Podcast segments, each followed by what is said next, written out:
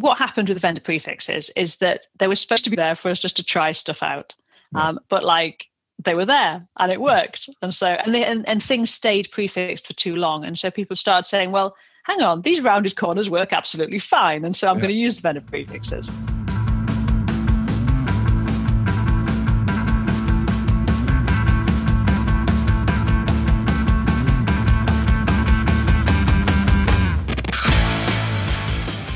Hello, Spacers. From Austin, Texas, I'm Christopher Schmidt, and on today's show, I'm talking with Rachel Andrew. Rachel spoke with us back in 2012 to talk about her book CSS3 Anthology. Since then, she's continued to work on Perch, PHP CMS, speak around the world, and continue writing about web design.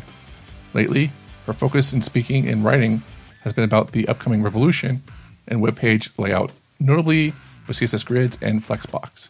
In this episode, we dive into all those great topics and much, much more. Before we get started, some notes on where I'll be and some words from our sponsors. The CSS Summit is a three day virtual conference focused on CSS and Sass and the super friend technologies like SVG, Animation API, design systems, preprocessors, and much, much more. I'll be emceeing the whole event for over three days. You can pick up your early bird tickets right now at csssummit.com. Uber is giving me the opportunity to give you new writers a $25 credit towards your first ride. You can claim your credit at christopher.org slash Uber. Remember, you can set it forget it with a non-breaking space show newsletter. Whenever the show is ready, you can have a new episode show up in your email box simply by signing up at newsletter.nonbreakingspace.tv. As always, you can find show notes and links at nonbreakingspace.tv.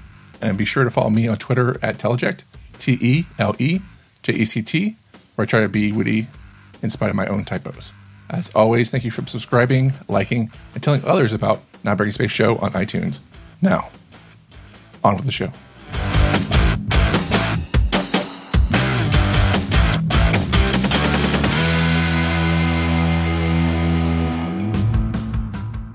Actually, when you pinged me, which is which is fine, like you know, we're whatever. I was actually going through research right now before the before we talked. I was like, we've had her on the show before, I was like, well, like how far, like how far along was it? It was like, it's like episode eight. And I was just like, wow. And we're up to episode uh, 80, 81 right now. So it's, right. yeah, so it's been a while, but it's been, but it's great because I like it when people come back and, uh, cause it usually means that we're doing some more stuff. And, and I think in, in your case, you've been doing a lot of stuff since we yeah. Yeah, I do a lot of stuff. so, um, and I was, I think you've written more books than I have. So, which is pretty awesome. so, so um, your latest book is um, was for taking over for Jeremy Keith's update. Yes. For, yeah. For what, what book was that? Like, what's the official title for it? Uh, that's a good question. I think it is still HTML5 for web designers. Okay. Okay, cool. And how's the process for that one? Um, that uh, yeah, that kind of works okay because I think Jeremy and I have very similar sort of outlooks on things. Um, so yeah, it, it kind of was okay. It was it was difficult to know where to sort of make my voice rather than Jeremy's voice, and there's these sort of points where it was very opinionated, and then it's kind of even if I agreed, it seemed weird.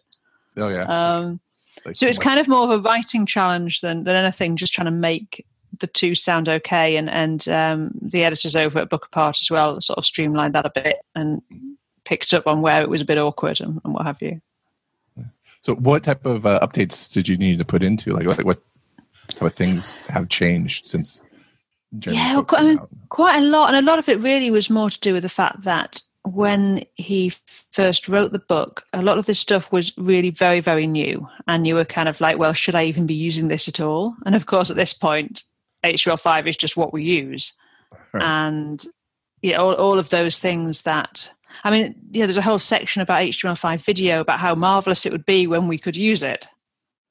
Um, and you know just just things like that which which needed just update to say yes yes and we can use it and here's how and here's all the issues around it so it was that kind of stuff really um, just just sort of bring it up to date but it, i mean an awful lot of it stood the test of time, I think, in, in terms of the approach. Um, and obviously, uh, you know, Jeremy and, and, myself are very keen on a sort of progressively enhanced approach to things. So you know, an awful lot of the advice there still stood, which I think it does when you work in that way. Yeah, it just it just seems like you just need to say like, oh, well, this this is uh, you know, it works and and updating the code and all that. So it seems like a simple, a simple update, but yeah.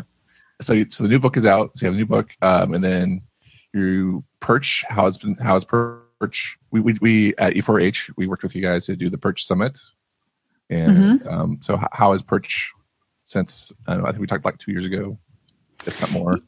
Yeah, I'm I'm not sure whether we'd even got launched Runway by then. So we've we've got Runway as well, which is a sort of bigger version, kind of Perch reimagined for developers essentially. So it's a bit more of a developer version of Perch. Um, for people who don't know Perch, it's designed as a sort of small, simple CMS, mainly for web designers to drop into their projects. Um, so Runway is a bit more complex and for bigger content-driven sites. And we've also just launched Perch Shop, which is a full e commerce add on for Perch and Runway, um, which has really almost as much code in it as the main product and is a free add on for those products. Oh. So, yes. Wow. That's, so, so as a developer, what does Runway give me that regular, like that regular Perch doesn't give me? Right. So regular Perch is, pretty much if you've built a website and the client says sort of at the last minute, oh, I'd like to be able to edit this website, you're going to be able to take your HTML pages and sort of drop a CMS into them.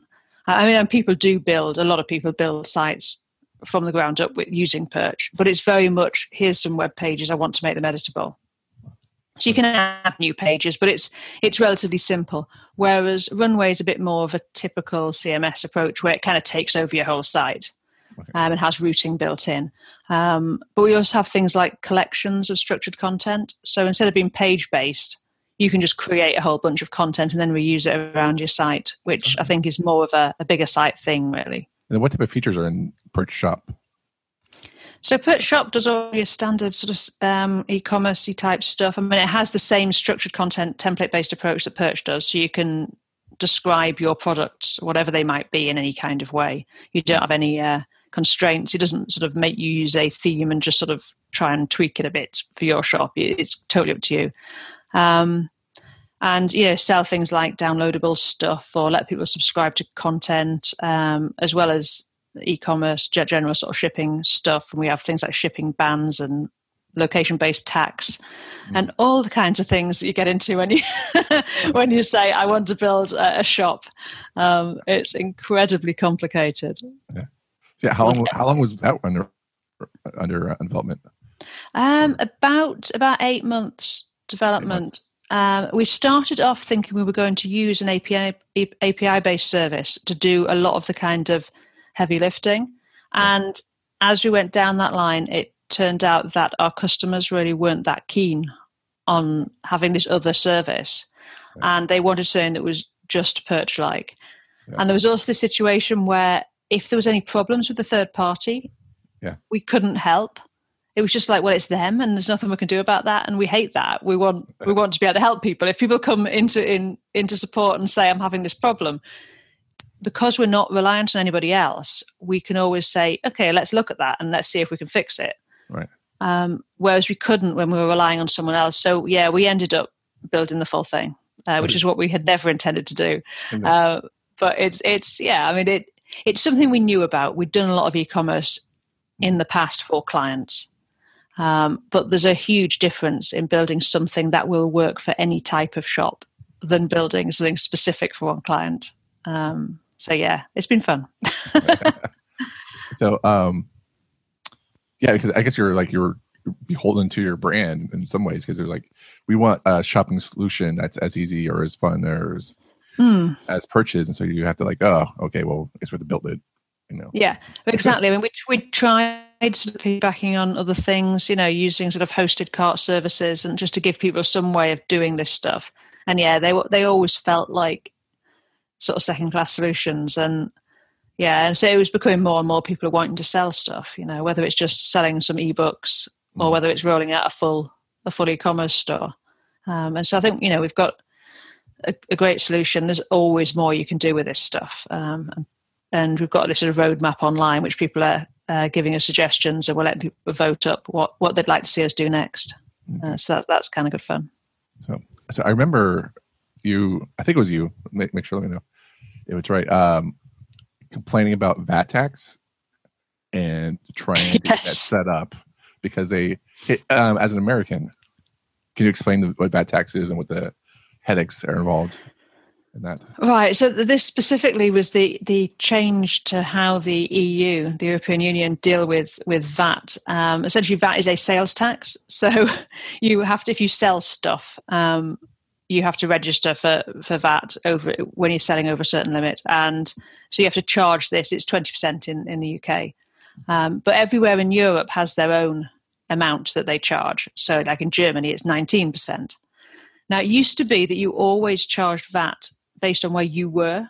Mm. So if I sold something to anyone in Europe um, and they weren't a registered business with their own VAT ID, because at that point they, you don't have to charge them VAT, but uh, I would always charge UK VAT. So I would always know VAT was 20%. percent mm hmm Now I need to charge it at their rate. So if, if I sell a copy of Perch to someone in Germany, I have to charge them 19% VAT. And not only that, I have to log the proof that they are in Germany, which of course, as a digital purchase, is really, really hard. Um, I have to have two types of proof to show that that's why I've charged them 19% VAT. So, yeah, okay, go ahead. Sorry to interrupt. Yeah, yeah and then I have to pay the VAT that I have collected from the German to the German tax authorities. and that has to happen all over Europe. Uh, that's amazing. Um, so, what are your two pieces of proof? Like, if, if I'm in Germany and I buy something like digitally from your store, like, what's the two pieces of proof? Well, so business address is normally okay. Um, of course, people can lie. Um, the, what we do is we collect as much as possible. So we collect um, their address in their account, which is why you'll find European companies tend to ask you for your address when you buy from them. Mm-hmm. Um, it's because we need to know it. Um, so we we also get the IP address and geocode it, which of course they could be spoofing it, but most people don't. So we we get the IP address, and we then also get back from from the gateway. So whether that's PayPal or Stripe or whatever, we'll get back the card address. So we essentially get three bits, and as long as we've got two that match, mm-hmm. we're okay. But we do get the situation where you know someone with a French company address is currently in Germany, um, but they've got a card registered in the UK. We do get three non-matching ones occasionally, but not that often. We can normally get two. Um, and so, so Perch Shop stores that too. So what's a cascade uh, fight on that one? On you have uh, you have three countries. Which one wins out? Um, well, then you have to contact your customer officially and say, "Have we charged you the right VAT?" We we always go from what they gave us. We assume that they're not lying in their company address because right. certainly for purchase licenses, it's less likely they're going to do that. Um, but it is really difficult. It's been an absolute nightmare for particularly people selling. It caught up all these people who like sell a few knitting patterns online. Yeah. You know, who aren't really proper businesses, you know, not businesses in the sense that we are. Where, you know, our entire income is is in terms of this. So it's it's been an absolute mess. Um, and other countries around the world are doing the same thing, is the worrying thing. They're basically saying, oh, well, if if you sell to our citizens, right. then we want we want the tax.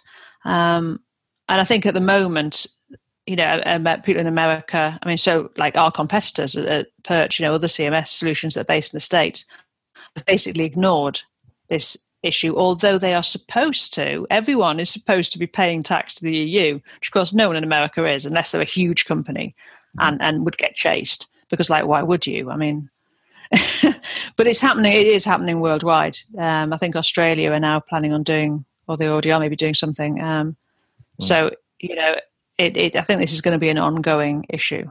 Um, and and uh, I don't know if you know, but the the um, UK is currently voting as to whether we're going to leave the EU, right. Um, and it wouldn't make any difference if we did because we'd still be liable for this, and they'd already know about people like us. Right. So yeah, there's no it, it's it's craziness i mean like and what what would happen if we didn't have the technology to track all that right like just to track all that record keeping right like how would yeah. how would small businesses keep up with that so well it's i say it's it's not easy for a lot of small businesses as it is i mean because most of the sort of solutions out there don't really handle it that well mm. um i you know we had I mean, how we sell perch. You know, we have we've got our own backend infrastructure for for selling perch, and we knew about this situation. But even so, it's very very difficult to to get all this stuff in place. Um, yeah, it's it's just another thing that makes it difficult. It, it's not being aimed at small businesses. It was aimed at like Amazon, mm. basically to stop Amazon locating themselves in a place with a low VAT rate, mm-hmm. and and be able to then sell things cheaper than than com- companies that are actually in those countries.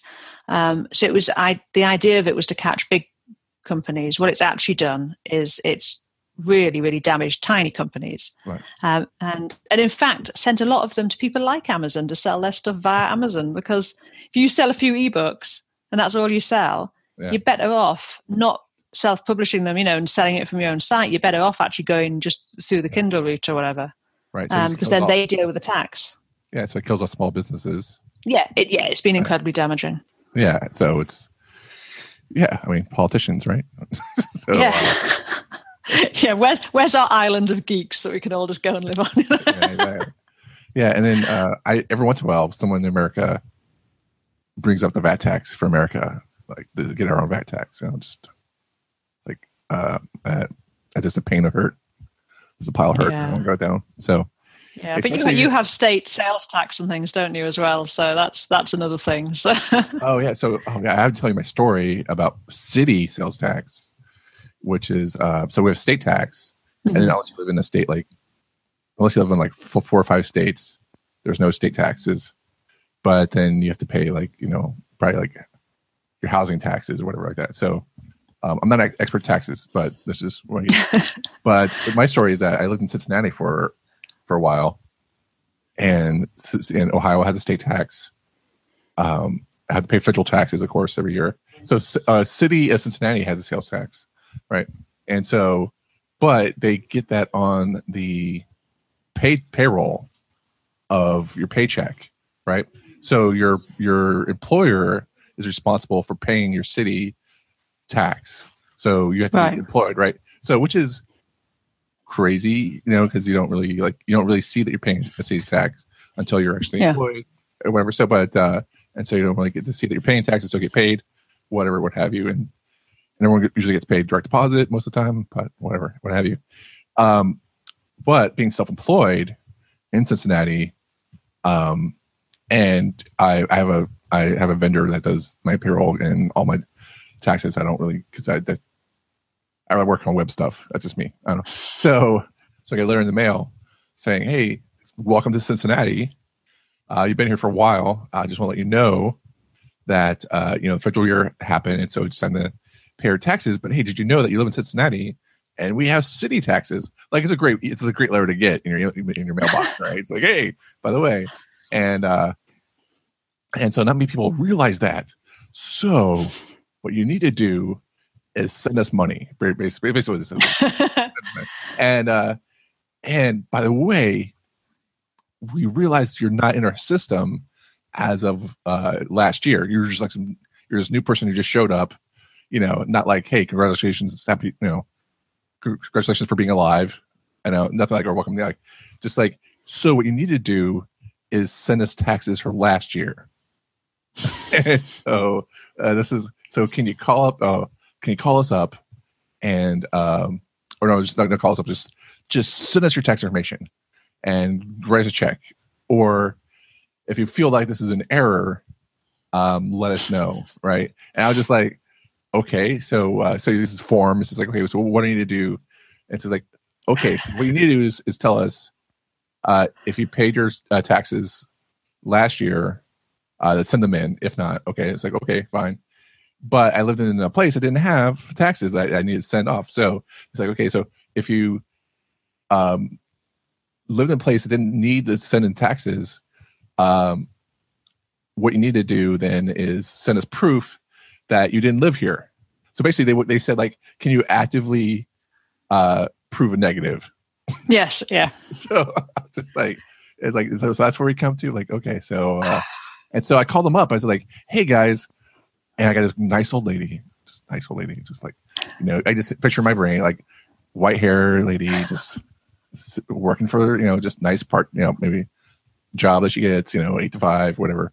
And she's just like, and I'm here just like, hey, like, how do you prove a negative to the government? and so I was like, well, it says here, and I gave the, the form number. I said, like, this is the form number I'm looking at. This is what I'm looking at. How do I was like, well, do you have uh, your utility bill from last year? Like, why would I keep my utility bill from last year in a state I don't live in anymore? It's like, um, okay. Uh, do you have uh, your driver's license? Well, I moved states, and you can't own, you can't have two states driver's license at the same time. You have to, yeah, so, and then and I was like, okay, well, do you have uh, a voter ID? Like again, it's it's a federal crime to to be registered in two states. So I really don't have my voter card from the previous place I lived in. And then at the end of this list was like comma, etc. It's like, well, well, what can I help you with? Yeah, what's the comma, etc. Because I want to know what other pieces of information that I can use to prove. And so I just mean, it just you know, it's really well, I, I want to pay the taxes if I need to, but I just you know, but anyway, yeah, just, well, that, that's, that's it. Yeah, that that is always it. It's like I don't have any problem with paying taxes. I just want to know what I'm supposed to pay, and that I'm not going to get in trouble for not paying something that I didn't know about. It's like I got a, so I got a letter from the Irish government, and for everyone, everyone registered for VAT MOSS got a letter from the Irish government with like some outlandish amount of money they reckoned we owed. It was a complete error, but of course threw people into massive panic. Oh, and I think um, Anna Debenham got one as well, and like I got one for like I don't know, it was like 100,000 euros or something like that. I'm like, I have not sold that many copies to Perch to Ireland. I mean, normally my, my return I have to fill in for each country It'll be, you know, it'd be like, um, you know, 91 pounds have to go to Germany, and then there'd be like, you know, three pounds 63 to the Ukraine or something. Yeah. like a thousand dollars Ireland. It's yeah, it was it was a complete mistake, but of course, just panicked all these people who you know, suddenly thought they were going to get chased by the Irish government. It, yeah, it's craziness. Yeah, like, like I would love to pay that much taxes because that means I made that much money. yeah, like, exactly. Like, yeah, if, if I'm getting tax bills like that, yeah. Oh man. All right. Well, we can talk about taxes all day. It sounds like, like an interesting podcast. Oh, um, also, just want to talk about your speaker. You're like you are everywhere. yeah. Uh, like I was like, you remember like CSS Summit back in the day, and and um, um and uh, now you speak for uh, at Event Apart. Um, I think you're on World Tour for year two, or at least three or three or whatever. I'm not sure. So yeah, is, feels for that. Which is great. I think you're a great speaker. Of, like I always love having you at Environments for Humans events, and so and uh, so it's whenever I see you around speaking your tour and like you're traveling I was just like, it's awesome. So it's, it's awesome. So if you, so anyone listening, definitely catch uh, catch Rachel wherever you can. So, but yeah, but how is the life of a speaker like that? Because you, you I just just for people who are also speaking, just or like people who don't know, just like how much traveling do you do a year? Right. Um, I think it was around thirty events last year. Wow. Um, and they do tend to be clustered. So you end up with, you know, as you get this sort of at the moment we're coming to the end of the kind of spring conference season, and then you get into the summer, and so fewer places in the northern hemisphere have conferences because everywhere's expensive. It's expensive to fly people around. Um, and then you tend to get another batch in the autumn. And this summer, I'm actually going to um, Australia to do Web Directions Code. Uh, so I'm, I'm, I'm, actually doing a summer one, which I'm really looking forward to. That'll be a great event. Um, but yeah, then there's a, a, little set in the autumn. So I tend to link these things up. So mm-hmm. earlier in the year, I sort of arrived in Canada. I went to Montreal for ConFoo. Um, and then I was I went down and did Fluent in San Francisco, and then I went to Nashville, uh, and then I went and flew back to the UK from there. So I'll tend to do them in little batches and go from one to the other if I can, because that makes the travel a bit less, um, rather than sort of flying out to the states, doing four days, and then coming back to the UK, which is a bit yeah. hard work. A bit, a bit crazy. Yeah. And, well, speaking of like so, like taxes, like how how is international flights and flying in and out of USA and all that stuff? Uh, generally, I mean, I, I, don't really have. I I sit and work on planes, so I get on the plane. I mean, I, I, will like sit on the plane. It's ten hours to San Francisco. I will do ten hours of work. i will just sit and work. So it doesn't particularly bother me. Sort of in terms of productivity, I can still get stuff done. I'm very organised about like having stuff I can do offline. We don't have internet on the on the long flights over from from the UK. So it's pretty much all offline time, but that's okay if you just make sure you've got whatever you need, you know, already on, on your laptop and, and just get on with it. So you have the whole um, Google on your laptop because I would be looking up stuff. I mean, I mean, I, I, tend to just work out what I'm going to do. So, for instance, I've been doing a load of work with CSS Grid, so I'll make sure I've got like, the latest copy of the spec. For instance, um, I in fact I turn them into ebooks. I I uh, use Pandoc to turn CSS specs into EPUBs, um, which I can then refer to on my iPad. So I could, so like before, usually in the airport lounge, I get the latest copy, turn it into a EPUB, dump it on my iPad, then I've got it to refer to. Oh, nice. Um, so that I do that quite a lot, um, and yeah, just making sure I've got got stuff offline. Um, yeah, that I might need to look up because yeah, you spend so much time googling otherwise, and then you're like, ah, no, my computer's broken.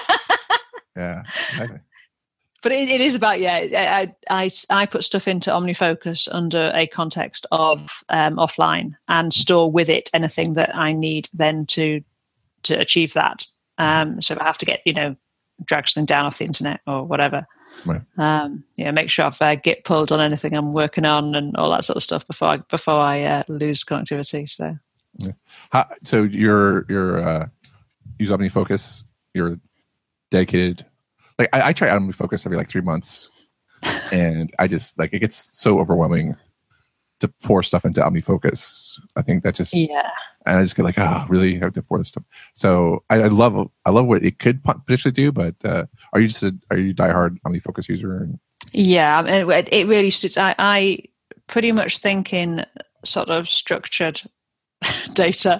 So OmniFocus works for me because I can categorize and nest things and put things into folders and, and like, yeah, and I have all sorts of strange things when people see what I've got set up. Like my email client all mirrors my OmniFocus folder structure as well, which means that I can never change email clients because it's a nightmare. Um, yeah, like other people search, I never use search on anything. I, I just don't search my computer um, because I know where everything is. oh, it's like, yeah, I'm, I'm, I'm like have this, all this sort of strange structure of stuff, and things move in and out of different folders, and yeah, OmniFocus lets you do that. It lets you, it lets you create a system. Okay. Um, with m- much more than anything else does. Other things kind of impose their way of doing stuff. Mm-hmm. Um, so OmniFocus was the first thing that let me get away from having this stuff on bits of paper. Yeah. Because I, I could actually create the system that I wanted to use with it. Um, no matter how crazy it looks to the rest of the world. Uh, I know what I'm doing. yeah, a piece of paper is so on point because I have so many pieces of paper on my desk right now with all my to dos scattered all over the place. So yeah. Uh, yeah. Oh man. Yeah. So. No, I, I I really like it, but I think a, a lot of people prefer something that's a lot simpler. If you know, but I have so many different projects. I mean, you know, I'll often have 60, 70 unique projects. You know, I, I do right. the whole GTD thing of making every sort of thing that has multiple steps into a project. Right. Um, do you mind if I ask you, like, how do you have your project set up? Because, like, I used to um, have like set up the home work, and then, but then my like, I don't know, it's like hobbies, I guess. I don't know, like, and then I would have subset projects of that, and then, but those is that a good way of doing it? Like, like how do you have your no, I, I don't tend to make much of a difference between anything that I do, whether it's kind of home or because I work from home, you know. Right. Yeah. So it doesn't. So I use context for where I am is more important. So yeah, so either this is something I need to do at my desk. In fact, I distinguish between like at my desk at home, which has, you know, I've got a nice big monitor, I've got all my sound equipment, I've got, you know, so there are different things I can do there than I can do on the road easily. Uh, so even if I've got good internet, I don't have, you know, I'm on a 13 inch MacBook Pro. I don't have, um, you know, all my recording equipment and so on. So I that's a context. So it's more that. So a project might have things in it that I can do in one context and not in another. Mm-hmm. Um, you know, or it might have things that where I actually have to like go and like meet someone. You know, heaven above. You know, actually getting face to face with someone. um, so it, it's more. So I tend to have a fairly flat structure in terms of what the projects are and not really worry too much about whether it's essentially personal or essentially work or whatever it is because it's all life isn't it really? Yeah. Yeah and then um yeah i i think i think i'm just still stuck in you know 1980s 70s model of just like hey we have i work and then i i have to go to work. But yeah I, I love the whole idea of context because i guess that context is and i guess i should move that as a priority. I think i'll do that next time i i, I my next two months yeah, and good context to have is like you know a sort of a context. You know when you're tired or like I think mine just says brain dead. You know, it's when like you just you like you need to work. You like you know you sat in front of this, but you can't do anything useful because you're just so tired. You're jet lagged or you're not that well and. You, I have a bunch of stuff which is like usually really boring things. So it'll be like going and reconciling a bunch of stuff in the accounts. It doesn't need a lot of thought. Mm-hmm. It's not. It, it just needs doing, um, you know. Uh, so there's always stuff like that, and so I tend to. So rather than burning up days when I'm feeling really energetic and positive and mm-hmm. with it, with all this mundane stuff, I keep that for the days when, yeah, I just don't feel so great. Um, and also that stuff you tend to be able to pick at. You know, you sort of sat in a cafe waiting for someone to turn up for a meeting. You can often pick at that sort of stuff and get bits knocked off. Oh, nice. Okay. So this is brain dead option. Yeah, yeah, it's it's really useful because there's always that stuff, and you can sort of put it there for.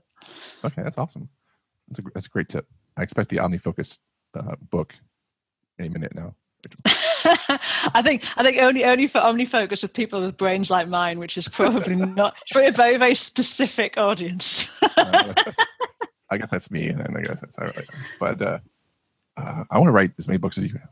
Uh, so yeah, so definitely want to talk about um, you've been doing a lot of talk talks about the new CSS layouts, mm-hmm. CSS Grid, and CSS Flexbox. And so I have notes. CSS Grid and CSS Flexbox. Are there any types of new specs that are being worked on right now of that deal with layout that we should be concerned about?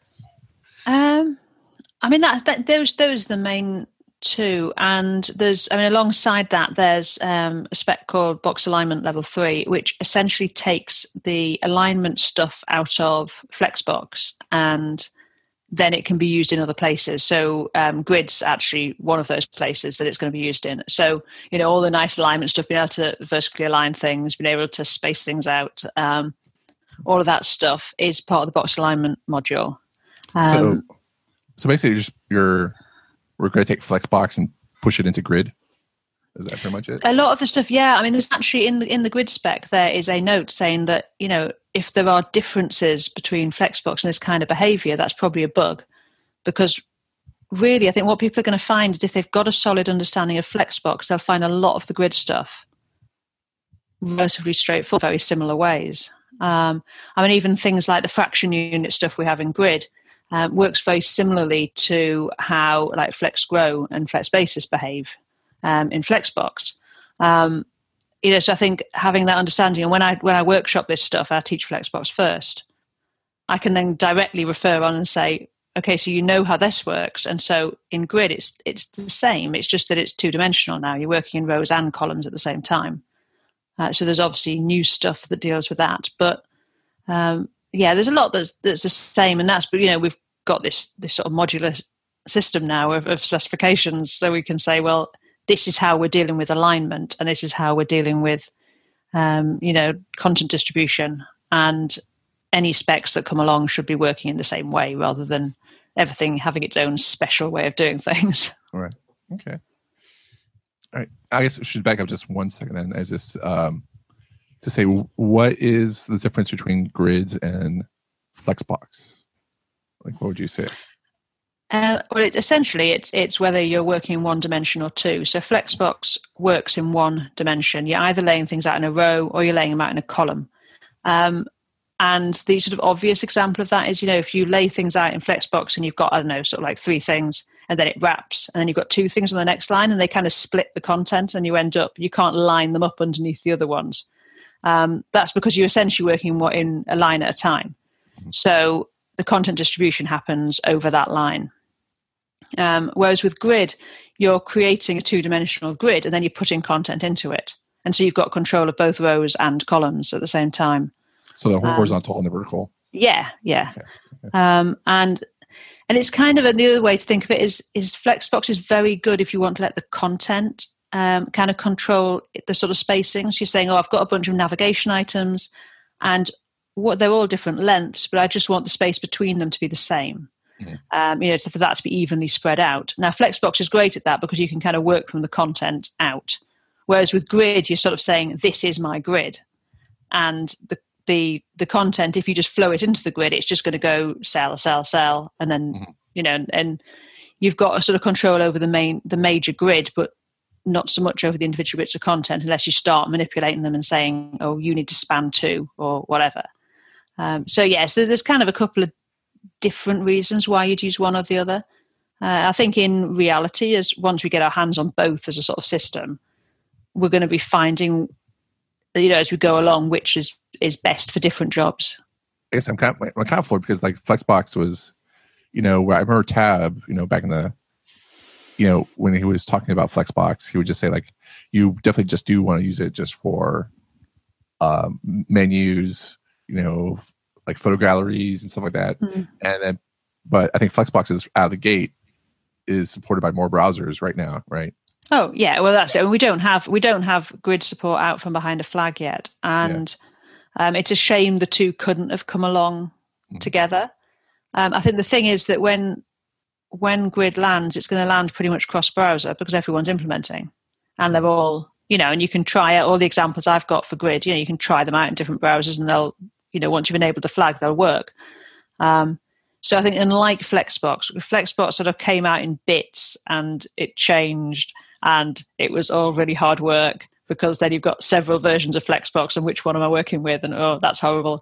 That isn't going to happen with Grid because all the changes have happened behind the browser flags. I mean, it's changed massively. And if you just go back to like my old blog posts, you'll find all the different syntax and all the different ideas and um, where things were added. Um, and but that's all happened sort of away from people using it in production. Uh, so, I mean, it really goes down to the developing with vendor prefixes or developing behind browser flags. You see the difference of those two approaches with with the stories of Flexbox. Um, so, yeah. yeah. Yeah. I just bring it up because I'm worried that we might just uh, um, about people using Flexbox to lay out whole entire pages. Yeah. Yeah, I, I, think we're, we're going to see that. And I think that what will happen is once people actually get their hands on grid, and what happens when I workshop this stuff, and I, you know, t- that most people have encountered Flexbox, they understand some of it, you know, and we sort of go through everything. Then when I show them grid, they're like, oh, yeah, you know, that's the missing bit. This is the missing layout thing that it solves the things that Flexbox doesn't because it does the things that Flexbox hasn't been designed to do. Um, and at the moment, people are trying to hack their way around the things that Flexbox isn't designed to do. Does, does Flexbox solve the problem of positioning elements like vertically, like centrally in a center, like uh, you know, just just putting things in a center? Is that would that, that is, is that the the solution that we have, like that's going forward? Like, yeah. Know? Yeah, well, well, both, and, and those things are what's defined in, in box alignment. So ultimately, mm-hmm. other types of layout could do the vertical centering thing. There's no reason why it needs to be only Flexbox and Grid. Right. Um, but yeah, you can do exactly the same as you can do with Flexbox, you know, with with align and align content and justify content and so on um, mm. to to center things properly from right. every direction. right. So so there's no need to like do all these big hacks. We just like oh Flexbox, we just. No, it, it, it really does make such a difference when you. I mean, I prototype using Grid quite a lot, and then I just rebuild it. Um, because it's just so nice to be able to easily like move things around, see how they're going to work responsively. Um, mm-hmm. I think the other thing we're going to find is that we are far less reliant on media queries and on oh, yeah. and kind of specifically worrying about where things are at different breakpoints because both Flexbox and Grid are kind of responsive by default. That's how they work, you know. Um, so um, already with Flexbox, you know, you just sort of say, you know um, space between uh, just items and, and, everything spreads out and you don't have to think oh at narrow breakpoint should i change that value because it just works yeah. and it's responsive um, and so that's the same with grid you know you're able to align items and groups of items and things um, right so but like to do media query less responsive design like so that that's Oh yeah, very much so. I think, and I think you can already do that quite a bit with Flexbox if you if you're sort of careful. Um, and and yeah, I mean, a, a, lot more again again with grid. There's loads of ways to, you know, you can have um, grid tracks that change in quantity depending on how wide the browser window is. For instance, you don't need to use media queries for that. Um, so yeah, there's loads loads of cool stuff because these things have come about since responsive design was a thing. Yeah. Uh, they're in that world. One of the things that Jen, uh, someone starts promote, promotes is trying to get away from the kind of boring, bland. If I could put words in my mouth, uh, just you know, kind of layouts that we see every day, or that you know, just you know, there's there's always that thing right now going with like how layouts are you know which which layout mobile layouts are you using are you using the one with yeah. big pictures or you're stacking content with maybe two things side by side or whatever and that's it you know and with you know so it's kind of like you know, and to a point that's a really kind of generic website but mm. it looking but uh, it's it's hard to you know build for so many devices and have things be mm. consistent without relying on you know you know 45 degree angle uh, 90 degree angles and and trying trying to yeah, and I think it, it's it's understandable. I think there's this sort of reliance on frameworks and things because actually layout at the moment is really hard hmm. because we're trying to use things that were never designed for what we're using them for. Yeah. Uh, I mean, you know, people say to me, "Oh, you know, oh, should I use display table or should I? Should I? It seems like a hack." I'm like, it's all a hack. It is all. It is all a massive hack. Anything that you're doing for layout at the moment is is hacking things that were never designed for that. Um, so use the things that work um, and and we're, we're getting into a better place. you know, use things that don't cause anyone any problems. You know, don't don't uh, create an inaccessible mess, but but do what works and then you know overwrite it as, as we're going forward with with Flexbox and with Grid and and you know use the use the cool stuff. Um, and I think you know, give it a couple of years, we're going to be able to start having you know, say very simple layouts, which we then enhance with with Flexbox and Grid. Right. Um, you know so I, I, think things are getting better and browsers update so quickly now. It, it we, are in a much better situation than we were. Right.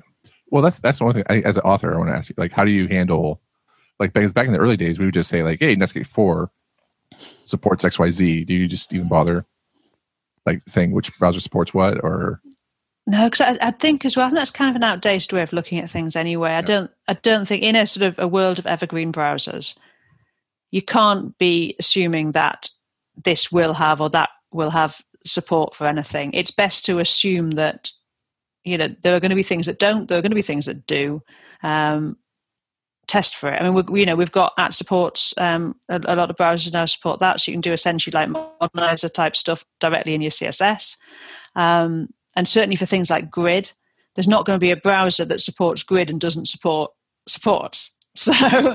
so you can use that to test. And if you've got grid, well, then you can do grid things. And if you haven't, well, then whatever you've used before, that'll that'll come into play. Uh, and I think that's how you need to think about building. We've very very much past this. I'm targeting X browser, and and I think mm-hmm. the quicker people can really get away from thinking like that and just think about making the best experiences for whatever device someone's got in front of them. And that's you know that's the way to go. I think may, may I mention that. Like, when do you think CSS Grid's going to be stable. Well, I, we think with it. Yeah. um, well, essentially, I think what's really happening is that because of the way Flexbox developed and, and got out there and then changed, no one wants another one like that. Just like that. Yeah, I know. So, so I think really what we're waiting for is for the spec to essentially be finished and not going to have any more changes. And I think that's that's fairly close. Um, and and then browser vendors are going to feel confident to ship their implementations, which, you know, if, if people haven't looked, you know, if you, you know, ena- enable the experimental web platform features flags or download, um, you know, like the Safari technology preview or, or whatever, um, you know, it's all there. You can play with it. You can do all sorts of stuff. So I think it won't be too long once once it's sort of declared pretty much, you know, there and, and they can feel confident. So is, is feature flag the replacement for vendor prefixes? Yes, essentially, yeah. Okay. So just uh, so and, and the feature flag is just you go into your browser and you just turn it off, turn on the feature. Is that is that? Mm-hmm. Yeah, I mean generally, I mean like in in Chrome, for instance, there's experimental web platform features, and you just turn on all the new stuff. Mm-hmm. Um, and and that'll be in regular Chrome. If you want the really really new stuff, if you download Canary, you get the really new stuff. Yeah. Uh, so so things get into Canary first. and Then if if they don't like explode in a shower of sparks, they'll end up in in, in, in Chrome. Um, but yeah, you know, so it, there's a load of stuff then that, that gets in there that you can have a look at, and I mean that's that's the thing I, I keep telling people to do because only by looking at that stuff while it's in development, mm-hmm. that's when you get the chance to feedback. Um, and you know, the, the, CSS working group have moved their um, issue tracking and their discussion of issues to GitHub now. Right. So anyone can go along to GitHub if they're interested in a spec like Grid um, and raise issues against it and say, hey, you know, have you thought about this or this, this is happening? Um, and uh, you know, most of the browsers now, you know, they've got bug trackers that you can go along and you can actually log a bug against the browser and its implementation of something. Um, you know, whether that's something brand new or something that's been around for a while. So that's kind of we can all make the web a bit better, and I encourage people to do that. Really. Awesome. Yeah, I, I always get concerned because I feel like uh, I guess my I, I don't always get concerned, but my concern is this that vendor prefixes just allow for people who might not. I think it's just it's people just got used to using vendor prefixes as a way of of testing out and using latest features, and mm they hmm. might not be so aware of how to turn the flag off, the vendor flag, and stuff. Because I know yeah. I've done it once or twice, uh, maybe, mm-hmm. and I'm usually kind of a stickler because uh, like I want to I want a browser that everyone else has. I don't I don't want a browser. Um, I get I'm okay to use extensions and stuff like that, but I want I want to surf the web that people have um, that are using right now, just so I know what's what they're using, and so, um, which I probably should not. I probably should just mm-hmm. have like you know I should probably just have the latest canary and just you know just ride that high of have my browser explode with fireworks. You know, like yeah. Yeah, I, th- I, think that is the problem with the, the what happened with the vendor prefixes is that they were supposed to be there for us just to try stuff out, yeah. um, but like they were there and it worked, and so and, they, and and things stayed prefixed for too long, and so people started saying, well, hang on, these rounded corners work absolutely fine, and so I'm yeah. going to use the vendor prefixes, um, and and put them into production code. And the problem with that then is when anything changes, mm. it's breaking production code, um, and people are then upset because oh, you know, Chrome has broken my site because they've changed how Flexbox works or whatever. And it's like, well, these things still in development. You know, they're not finished yet. Um, so this is the thing with putting things behind a flag. But then you have this, yeah, this problem where people then don't try them out. You know, right. Grid has been available in in Chrome and in, in Opera, you know, in Blink for about well over three years, I think now. I've oh, wow. you know I've got examples that go back years, um, but I was the only person talking about it for a very very long time. Um, it's only sort of recently that you know other people have started going, oh yeah, this is quite cool, and there's yeah, which is great because then we get more people looking at it. But um, yeah, I mean, for a long time there was really nothing. Um, I've had Google alerts on people talking about grid for as long as I, because that's what I do. If I'm interested in something, I'll set up, you know, Google alerts and, and see what people are saying and new articles and things. Um, and there was nothing. It was I'm like, this is so exciting, and no one is talking about it. oh. so, so you were the canary in the coal mine then. So like, yeah, yeah, like or, or like I don't know, someone crazy banging their head against a wall, but that's kind of my place. awesome. And um, I will say, like, uh, you have um, you have a you have an ebook about grids layouts, right? Is that yes? Yeah. Okay. You have an ebook about it, and then you also have a course. Yes, well, I mean, generally about layout. I mean, um, I've always been fascinated by layout generally.